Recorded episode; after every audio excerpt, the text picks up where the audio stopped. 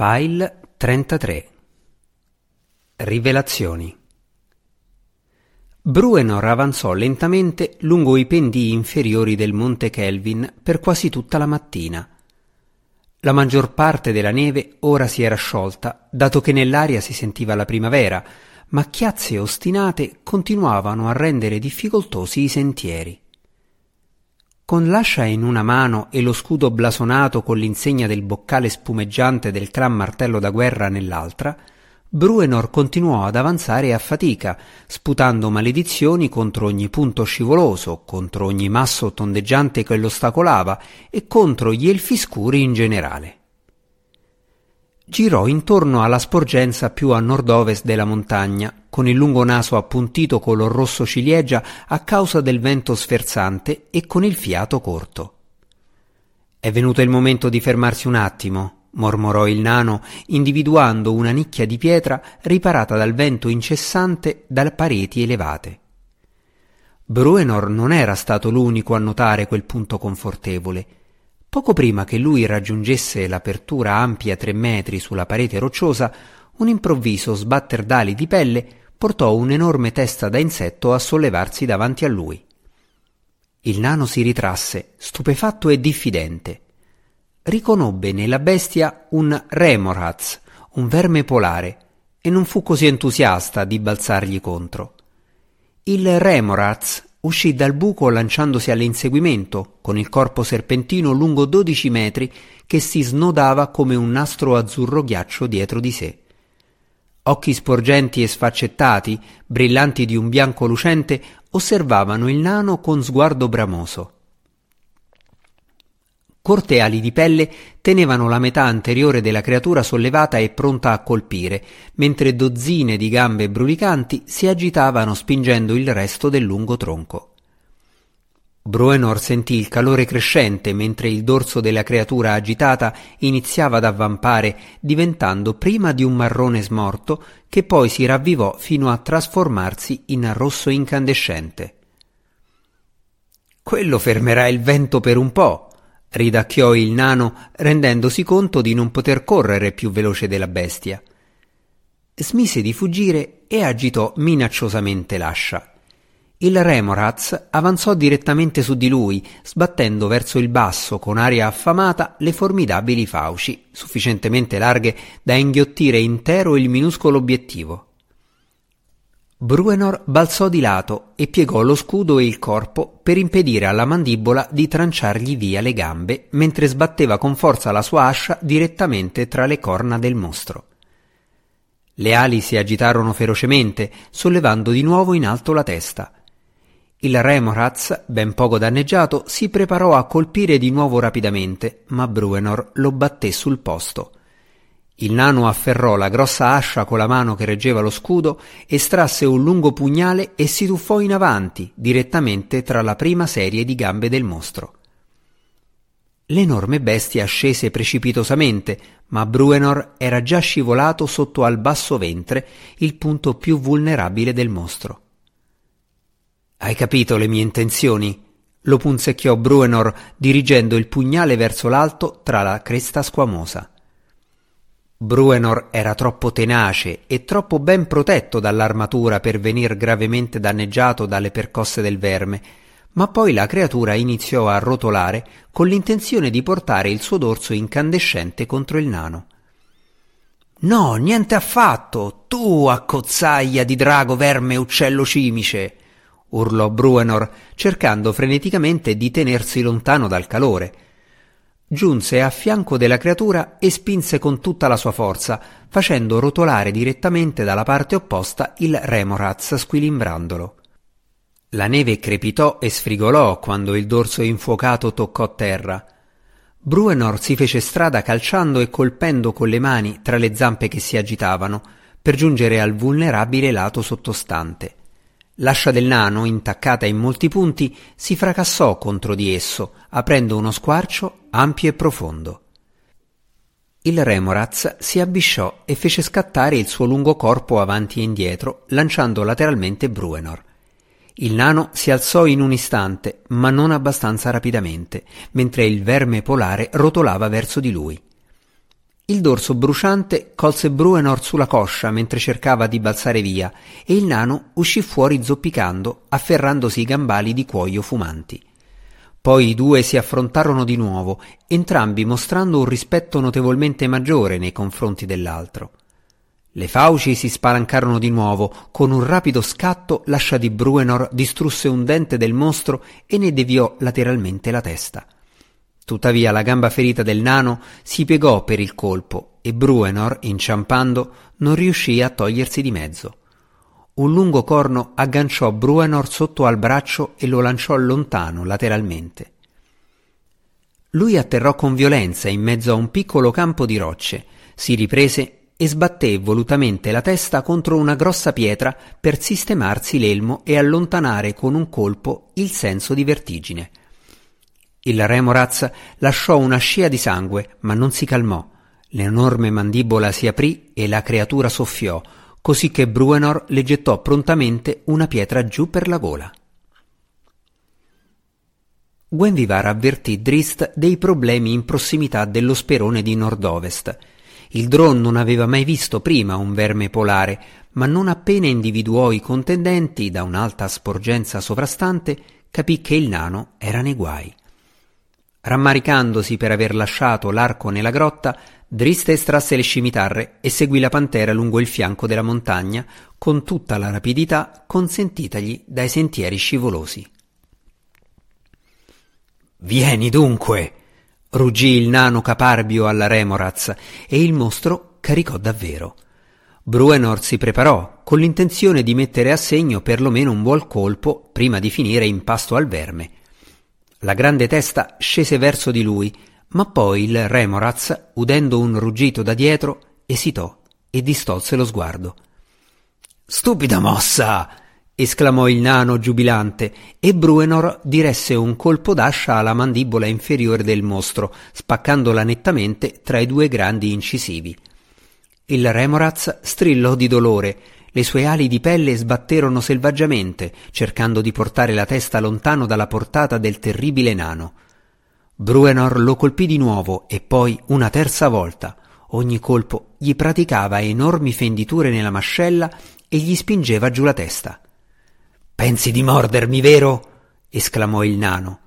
Colpì con la mano che teneva lo scudo e afferrò un corno mentre la testa del Remorhaz iniziava a sollevarsi di nuovo. Un rapido scatto volse la testa del mostro a un'angolazione vulnerabile e i muscoli nodosi nel braccio di Bruenor scattarono malignamente, conficcando la potente ascia nel cranio del verme polare. La creatura rabbrividì e si agitò ancora per un secondo, poi giacque immobile, con il dorso che continuava a divampare di calore. Un secondo ruggito da parte di Guenhwyvar staccò gli occhi dell'orgoglioso nano soddisfatto dalla sua vittima. Bruenor, ferito ed esitante, sollevò lo sguardo e vide Drizzt e la pantera che si avvicinavano rapidamente. Il drò con entrambe le scimitarre sguainate. «Venite!» ruggì Bruenor a entrambi, interpretando male la loro corsa. Sbatté l'ascia contro il pesante scudo. «Venite a sentire la mia lama!» Drizzt si fermò di colpo e gridò a Guenhwyvar di fare altrettanto. La pantera continuò ad avanzare silenziosamente, tuttavia, con gli orecchi appiattiti. «Sparisci, Guenhwyvar!» ordinò Drizzt. La pantera ringhiò indignata per l'ultima volta e schizzò via. Lieto che il felino fosse sparito, Bruenor portò di scatto il suo sguardo furioso su Drizzt, che si ergeva all'altra estremità del verme polare abbattuto. «Tu e io, allora!» sbottò il nano. «Hai il fegato di affrontare la mia ascia, drò, o le ragazzine sono più di tuo gradimento?» L'evidente riferimento a Catti-brie portò una luce furiosa negli occhi di Drizzt, che strinse le armi con più forza. Bruenor fece oscillare con facilità la sua ascia. «Forza!» lo punzecchiò ironicamente. «Hai il fegato di venire a giocare con un nano?» Drizzt voleva urlare in modo che tutto il mondo lo sentisse. Voleva balzare sul mostro morto e frantumare il nano, negare le parole del nano con forza pura e brutale, ma non poteva. Drizzt non poteva respingere Milicchi e non poteva tradire Musci. Dovette sublimare la propria rabbia ancora una volta. Dovette prendere gli insulti stoicamente e ricordare a se stesso che lui e la sua dea conoscevano la verità riguardo a quello che albergava nel suo cuore. Le scimitarre vorticarono nei loro foderi e Drizzt si allontanò seguito da Guenhwyvar. Bruenor osservò con curiosità la coppia che se ne andava. Inizialmente pensò che il Drow fosse un codardo, ma poi, mentre l'eccitazione della battaglia diminuiva gradualmente, Bruenor iniziò a riflettere sull'intento del Drow. Era sceso per finire entrambi i contendenti, come Bruenor aveva inizialmente dato per scontato? Oppure forse era sceso per aiutare Bruenor? No, mormorò il nano negando quella possibilità. Un elfo oscuro non lo farebbe mai. La strada del ritorno fu lunga per il nano zoppicante e offrì a Bruenor molte opportunità di ripercorrere ciò che era avvenuto nei pressi dello sperone di nord-ovest.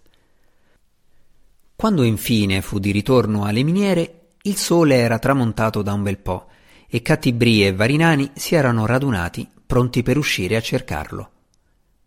«Sei ferito», notò uno dei nani. Catti-brie immaginò immediatamente una lotta tra Drizzt e suo padre. «Un verme polare», spiegò con semplicità il nano. «L'ho sistemato per bene, ma mi sono un po' bruciacchiato nello sforzo». Gli altri nani annuirono con ammirazione per la prodezza guerriera del loro capo. Un verme polare non era una vittima facile da uccidere, e Catti-brie sospirò in modo evidente. «Ho visto il Drow», ringhiò Bruenor rivolto a lei, sospettando l'origine di quel sospiro. Il nano era ancora interdetto riguardo all'incontro con l'elfo scuro e confuso riguardo al ruolo di Catti-brie in tutto questo. Si chiese se Catti-brie avesse effettivamente incontrato l'elfo scuro. «L'ho visto, proprio così», continuò Bruenor, ora parlando più che altro agli altri nani. «Il Drow è il felino più grosso e più nero su cui si siano mai posati i miei occhi. È sceso contro di me proprio quando ho abbattuto il verme». «Drizzt non lo farebbe mai», l'interruppe Catti-brie prima che suo padre potesse iniziare a narrare il suo flusso continuo di storie. «Drizzt?» chiese Bruenor, e la ragazza si volse dall'altra parte, rendendosi conto che la sua bugia era stata scoperta. Bruenor lasciò perdere la cosa per il momento. «Ha fatto così, vi dico», continuò il nano. «È venuto verso di me con entrambe le lame sguainate. Ho messo in fuga sia lui che il felino». «Potremmo scovarlo», propose uno dei nani, «scacciarlo dalla montagna». Gli altri annuirono e mormorarono, dichiarandosi d'accordo, ma Bruenor, che continuava a non essere certo dell'intento del Drow, tagliò corto. «La montagna è il suo territorio», disse loro Bruenor.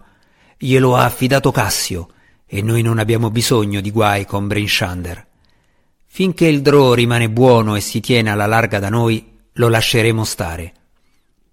«Ma», continuò Bruenor guardando direttamente Catti-brie, «non devi più parlare né avvicinarti a lui».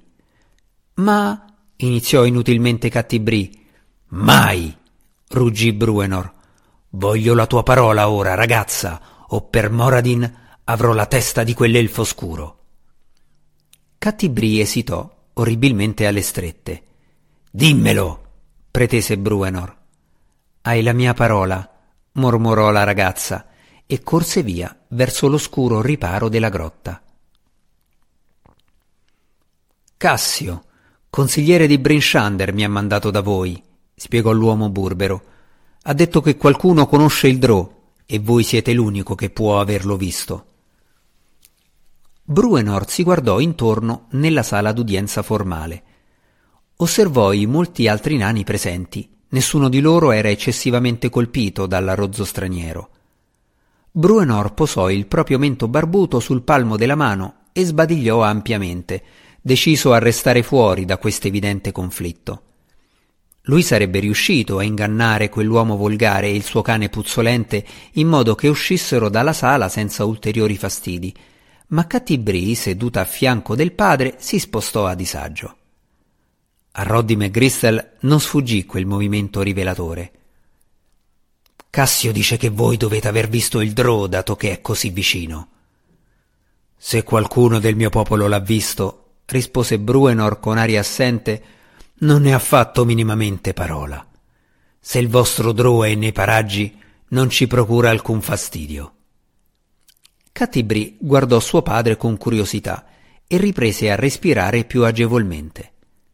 «Nessun fastidio», mormorò Roddy mentre uno scaltro sguardo gli illuminava gli occhi. «Quello non ve ne procura mai, finché non vi aspettate quel che vi accadrà». «È stato il drò a provocarvi quelle?» chiese Bruenor, non eccessivamente allarmato o colpito. «Belle cicatrici, tra le migliori che abbia mai visto». «Ha ucciso il mio cane», ringhiò Roddy. «Non mi sembra morto», lo punzecchiò Bruenor, provocando risate da ogni angolo. «L'altro mio cane», ringhiò Roddy, comprendendo quale fosse la propria posizione di fronte a questo nano ostinato. «A voi non importa nulla di me e non vedo perché dovrebbe essere altrimenti, ma non è per me stesso che sto inseguendo costui, né per alcuna taglia che possa avere sulla testa. Avete mai sentito parlare di Maldobar?» Bruenor scrollò le spalle. «È a nord di Sundabar», spiegò Roddy. «Un luogo piccolo e tranquillo, tutti agricoltori. Una famiglia, i Tisdown, viveva su questo lato della città, 3 generazioni in un'unica abitazione.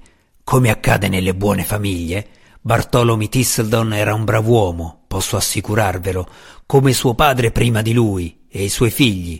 4 ragazzini e una ragazzina molto simile alla vostra, alti e dritti, con cuore allegro e amore per il mondo».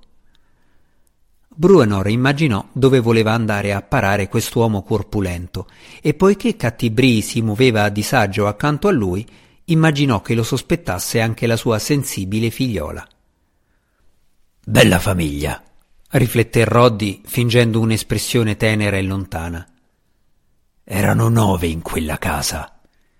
Il volto del montanaro si inasprì all'improvviso mentre lui fissava corrucciato Bruenor direttamente. «E in quella casa ne sono morti 9, dichiarò, «falciati dal vostro drò, e uno è stato mangiato dal suo felino demoniaco». Catti-brie cercò di reagire, ma le sue parole uscirono in uno strillo distorto. Bruenor fu lieto della confusione della bambina, perché se lei avesse parlato con chiarezza, la sua argomentazione avrebbe rivelato al montanaro più di quanto Bruenor volesse fargli sapere. Il nano posò una mano sulle spalle della figlia, poi rispose con calma a Roddy. «Siete venuto da noi con un racconto terribile. Avete sconvolto mia figlia e a me non piace vedere scossa mia figlia». «Imploro il vostro perdono, nano regale», disse Roddy con un inchino, «ma è necessario che siate messo al corrente del pericolo incombente alla vostra porta. Quel drò è malvagio e lo stesso vale per il suo perfido felino. Non desidero che si ripeta la tragedia di Maldobar». «Qui da noi non accadrà nulla del genere», gli garantì Bruenor. «Noi non siamo semplici agricoltori, tenetelo a mente. Il drò non ci infastidirà più di quanto abbiate già fatto voi». Roddy non rimase sorpreso per il fatto che Bruenor non lo volesse aiutare, ma sapeva bene che il nano, perlomeno la ragazza, sapevano più di quanto avessero rivelato riguardo all'ubicazione di Drizzt. «Se non per me, allora per Bartholomew Tisseldon, vi prego, buon nano. Ditemi se sapete dove posso trovare quel demonio nero, o se non lo sapete, allora datemi alcuni soldati che mi aiutino a scovarlo». «I miei nani hanno molto da fare con la fusione del metallo», spiegò Bruenor. «Non possono perdere tempo a inseguire i nemici altrui». A Bruenor non importava realmente nulla della disputa di Roddy con il drò, ma la storia del montanaro confermava la convinzione del nano che l'elfo oscuro dovesse essere evitato, in particolare da sua figlia. Bruenor in effetti avrebbe potuto aiutare Roddy e farla finita con quella storia, più per allontanare dalla valle entrambi i contendenti che per ragioni morali, ma non poteva ignorare l'evidente afflizione di Catti-brie. Roddy tentò senza successo di nascondere la propria rabbia, cercando qualche alternativa. «Dove andreste se stesse fuggendo, re Bruenor? Conoscete la montagna meglio di chiunque, così mi ha detto Cassio. Dove dovrei cercare?» Bruenor scoprì che gli piaceva vedere quell'uomo sgradevole così in difficoltà. «La valle è grande», disse in tono enigmatico. «La montagna è vasta. Ci sono molti nascondigli». Rimase seduto in silenzio per un lungo attimo, scrollando il capo. Roddy abbandonò completamente ogni apparenza. «Aiutereste il dro assassino? Vi definite sovrano, ma voi...» Bruenor balzò su dal trono di pietra e Roddy indietreggiò con cautela di un passo e posò una mano sull'impugnatura di sanguinaria. «Ho la parola di un furfante contro quella di un altro furfante», gli ringhiò contro Bruenor. «Una vale o non vale quanto l'altra, per quanto posso immaginare». «Non per quanto ho potuto immaginare Tisseldown», esclamò Roddy, e il suo cane, intuendo la sua indignazione, scoprì i denti e ringhiò minacciosamente. Bruenor guardò con curiosità lo strano bastardo. Stava avvicinandosi l'ora di cena e le discussioni facevano venire una tale fame a Bruenor. Come gli avrebbe riempito la pancia un cane come quello? «Non avete nient'altro da darmi?» chiese Roddy. «Potrei darvi un calcio», brontolò di rimando Bruenor. Vari soldati nani ben armati si avvicinarono per assicurarsi che quell'uomo instabile non commettesse nulla d'azzardato. «Vi offrirei la cena», continuò Bruenor, «ma puzzate troppo per la mia tavola e non sembrate il tipo disposto a fare un bagno». Roddy diede uno strattone alla corda del cane e si allontanò precipitosamente, pestando i pesanti stivali e sbattendo ogni porta che oltrepassò. A un cenno del capo di Bruenor, 4 soldati seguirono il montanaro per assicurarsi che se ne andasse senza sfortunati incidenti. Nella sala d'udienza formale gli altri risero e ulularono esultanti per il modo in cui il loro sovrano aveva trattato quell'uomo. Bruenor notò che Catti-brie non si univa all'allegria e il nano pensò di sapere perché. Il racconto di Roddy, che fosse autentico o meno, aveva infuso alcuni dubbi nella ragazza. «Così adesso lo sai», le disse bruscamente Bruenor, cercando di spingerla oltre il limite nella loro discussione ricorrente. «Il Dro è un assassino ricercato. Ora prenderai a cuore i miei avvertimenti, ragazza». Catti-brie strinse amaramente le labbra. Drizzt non le aveva raccontato molto della sua vita sulla superficie, ma lei non poteva credere che questo Dro che lei era giunta a conoscere fosse stato capace di commettere un omicidio. Né Catti-brie poteva negare l'evidenza. Drizzt era un elfo scuro e almeno per suo padre, che aveva più esperienza di lei, quel semplice fatto dava credito alla storia di McGristle. «Mi senti, ragazza?» ringhiò Bruenor. «Devi chiamarli per un confronto», disse improvvisamente Catti-brie.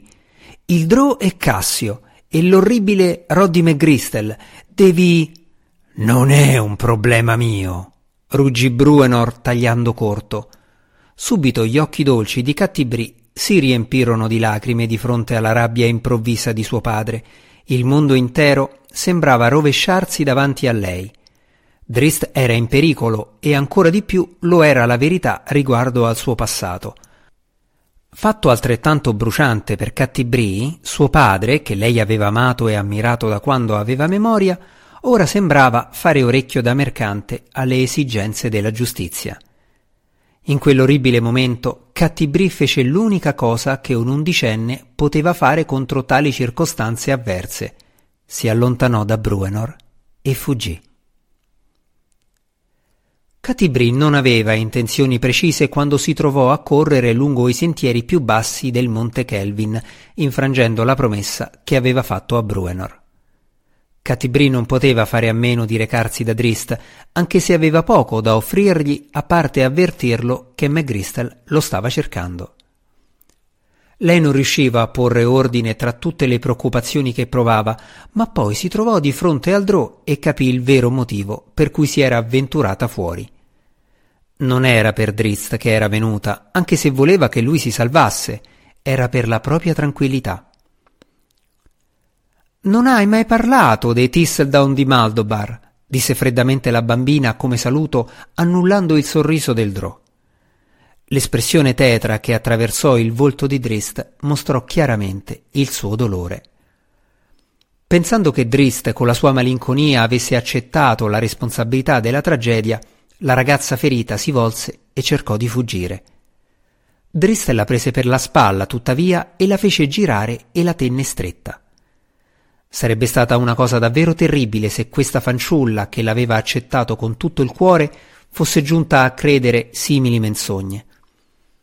«Non ho ucciso nessuno», sussurrò Drizzt al di sopra dei singhiozzi di Catti-brie, «tranne i mostri che hanno trucidato i Tisdown, lo giuro».